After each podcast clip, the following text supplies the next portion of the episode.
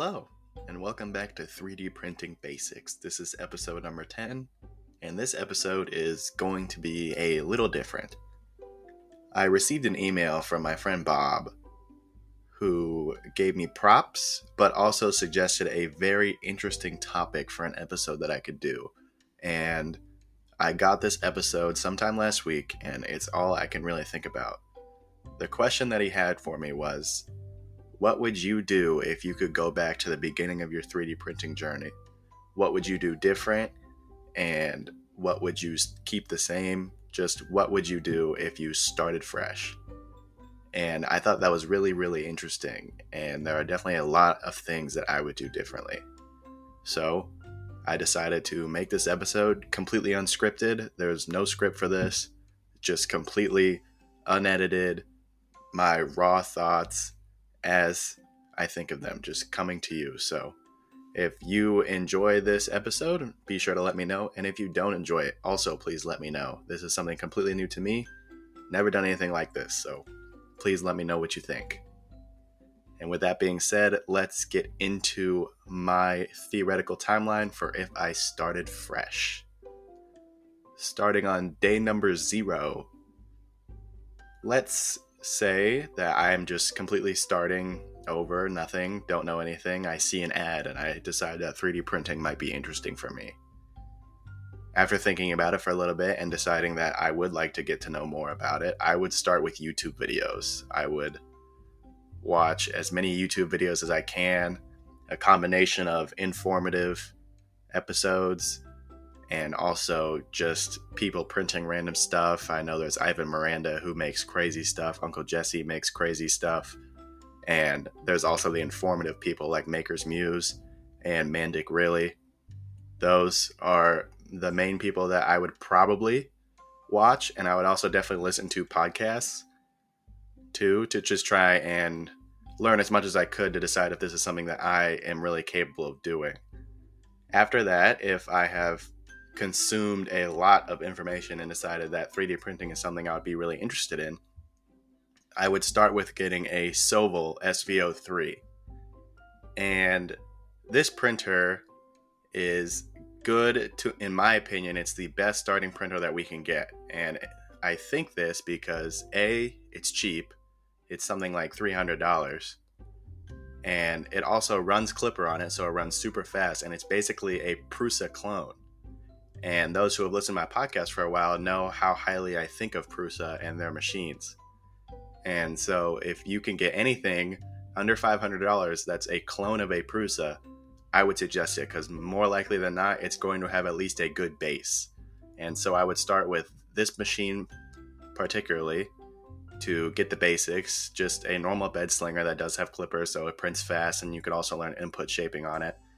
And the reason that I decided not to go with a Bambu Labs printer just yet is because of two things. One is they're a little bit more expensive than the Sovol SV03, so the cheapest Bambu Labs printer that they have, besides the Bambu Light, which as of the recording of this podcast is less than a month old, is $600. And I don't think a lot of people who are jumping into a brand new hobby are going to drop $600 on a piece of equipment, especially when there's other costs to consider, like material, especially material, and electricity and stuff like that. So I wouldn't do that. And the re- I'm sure you're probably saying like, "Hey Tyler, why don't you just get the light?" And the light is only the Bambu light is only $300, this, that, and the other. And as of right now, like I said, it's less than a month old. So it's really just, it's unproven. I'm sure y'all are probably saying the same stuff of like, hey, I'm sure the P1P was unproven, the X1 carbon was unproven. I'm sure this one's just as good. Yeah, I'm sure it is, but as of right now, we just don't know. And so I don't think it's a good idea to have your first machine be something that hasn't proven itself yet and the S the Sovol SV03 has proven itself to be a very reliable and good starting printer. And as for Creality Ender 3s, in my opinion, those are dead. There's just there's no market for them anymore. There's their price point, people have reached their price point, and so that that reason that they were popular is gone. They're slow, they're clunky, the they don't have automatic bed leveling, which is my biggest pet peeve with 3D printing, so I would never even consider getting that. And so just completely forget about that. So you got your Sovol SV03. The next thing I would do is I would get Orca Slicer. And for those of you who don't know, Orca Slicer is a version of Bambu Studio that is created by the public, which is just Bambu Studio with added features. So it's an even better version of Bambu Studio. I've been using it for the past two months, and it's the best slicer I've ever used, hand down, hands down. It's better than Prusa Slicer. It's better than Cura. It's just the best that there is. There's I could make a whole entire podcast about why it's the best and why I really like it, but I would start with Orca Slicer because when it comes to slicers, pretty much every single one of them is free, so you might as well just start with the best and get used to using that. And so after I get Orca Slicer in tandem with that, I would also get Fusion 360. I've talked about Fusion 360 in past episodes, and it has a free version of it that you can get, and that's what I would start with. The reason being for me is because when I started with 3D printing, I knew that the end goal for me was always to sell. I was going to sell my prints. I was going to try and make money with 3D printing. That was always the goal. And I wish I had started learning Fusion 360 immediately rather than learning Tinkercad because Fusion 360 has much better and greater capabilities in terms of design than Tinkercad does. And I would highly suggest this whole timeline that I'm creating has the mindset of somebody who is trying to sell their stuff because that's the mindset that I was in. And so I would start with Fusion 360 to learn and get good at Fusion 360. Just for a life skill, too. I mean, if you fall out of 3D printing and you don't want to do 3D printing anymore, you still have design skills on Fusion 360. And that's a really popular skill set to have. I'm sure there's a lot of employers out there who would really love somebody who's good at Fusion 360. So after that, you got your Sovol SV03, you got Orca Slicer, you got Fusion 360. I would spend six to 10 months just nonstop as much as I can, as much as I can afford. I would print PLA, PETG, and TPU. I would stick to these three filaments only, and I would just be cranking them out, cranking them out over and over and over. I'd try to print something every single day if I could.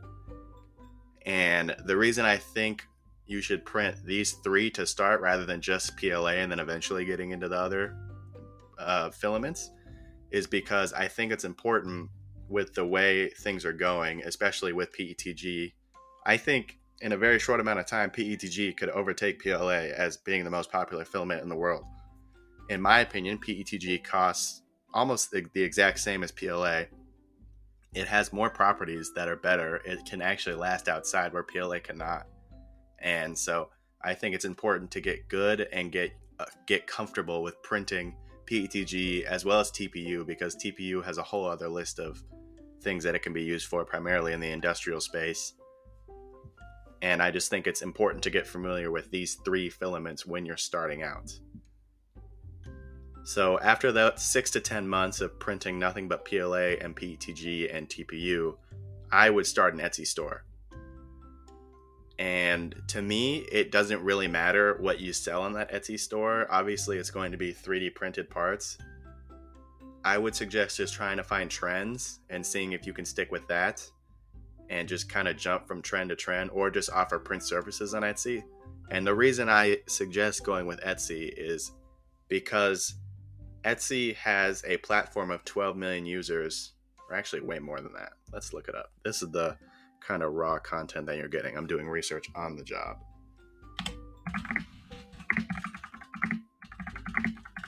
How many users does Etsy have? It attracts about 95 million active buyers, so way more than what I thought. And all those buyers are at your fingertips. All you have to do is get a free account and pay a 20 cent listing fee, and you have access to those 95 million people. And that's way way easier than trying to start out with like your own website or trying to go word of mouth style just trying to build up your own customer base it's much easier to start out on a site like etsy At least for me, it was because that built in audience was really good for me. And if you just, if you create the right products and attract the right people, you will sell. It's really, it's, it's a pretty proven model. If you follow trends and you print what people like, stuff will sell for sure. So after that, I would just grind. The grind really starts after that. I would just grind out orders and I would also start a social media presence. For me, I would mostly be on Facebook and TikTok. The reason for this is because Facebook has the best selling potential for 3D printing, in my opinion. And that is because Facebook has an older audience on it. And those people will really be attracted to what we print because assuming we're beginning beginners on 3D uh, printing, we're pretty new to this journey still. We aren't going to be printing super complicated parts or like industrial parts for businesses yet.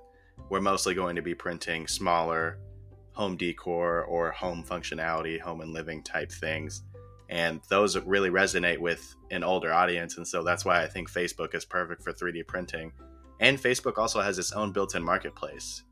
So that's a whole nother audience of about 2 billion users who are right at your fingertips if you sign up there and start posting.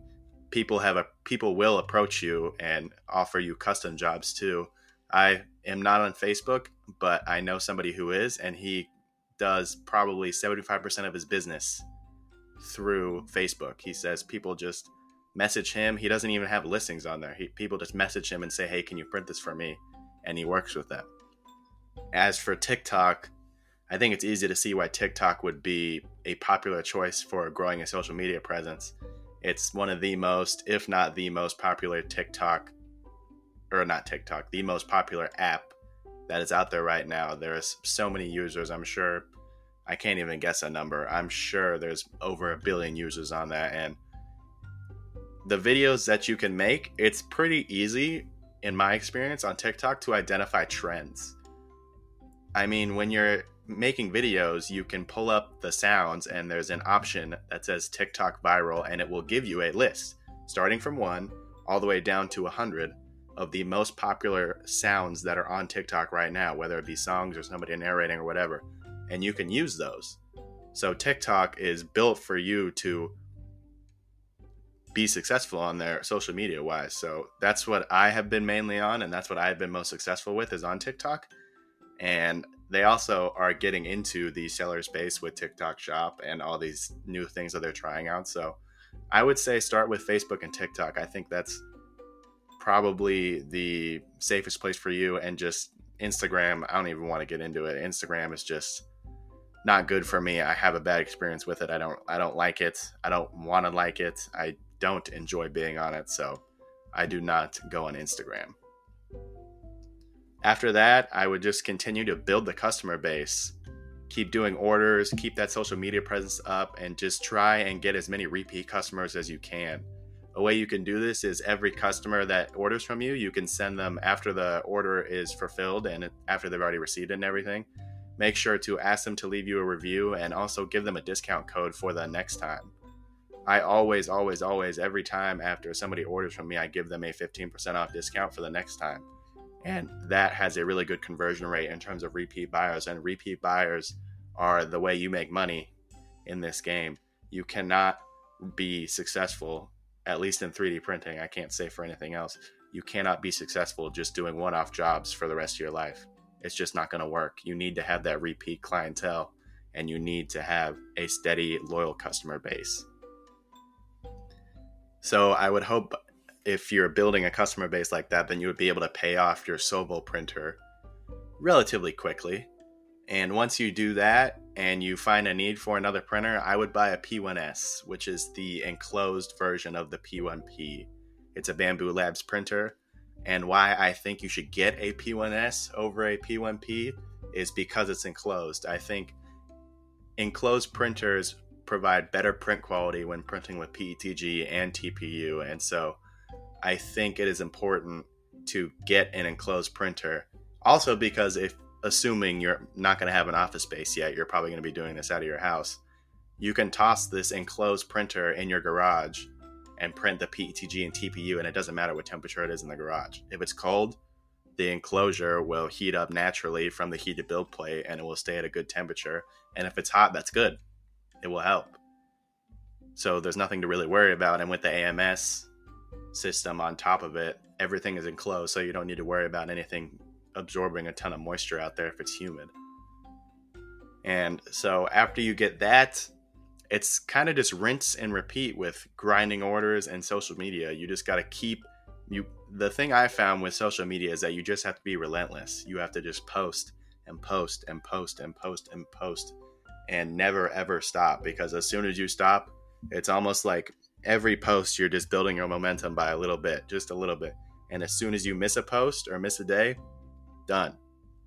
You have to start completely all the way over. And sometimes you can't even recover. That's what happened with me on Instagram. I was posting every single day.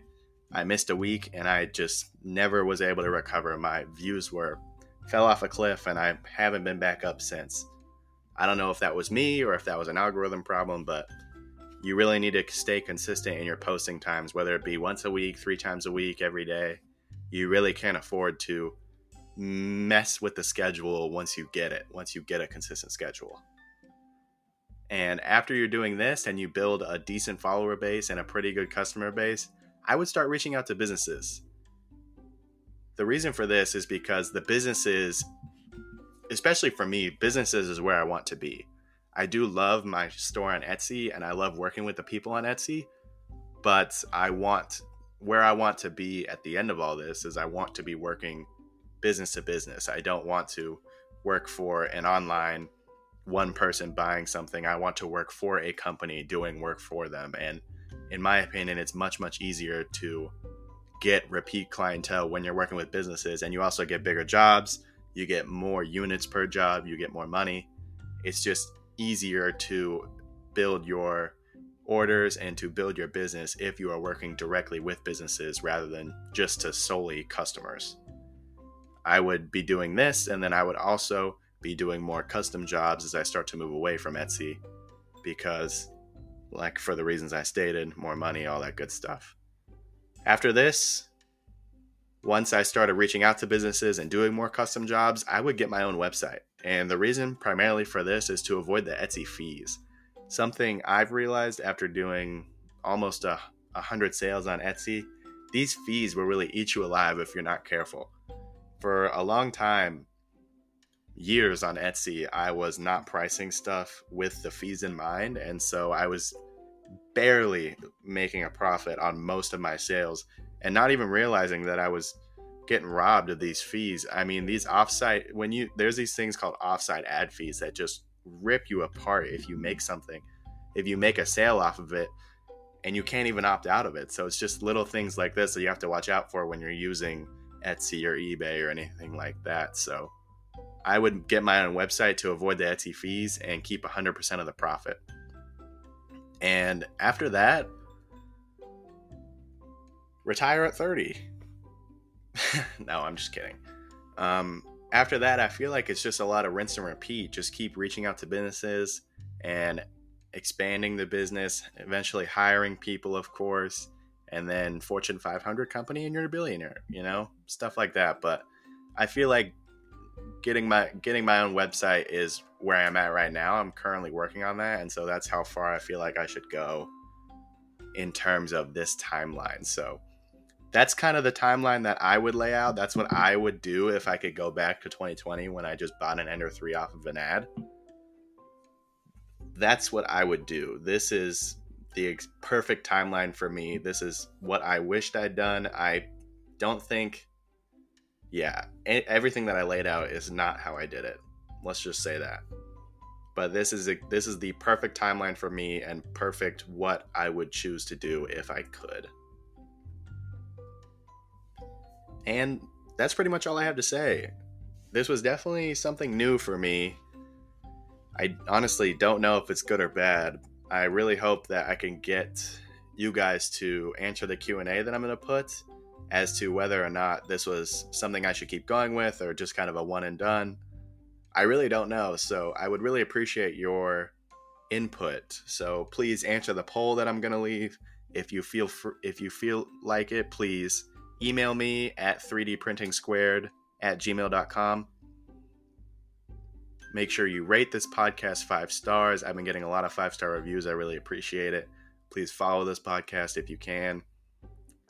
And that's pretty much it. Thank you for listening, and I'll talk to you next time.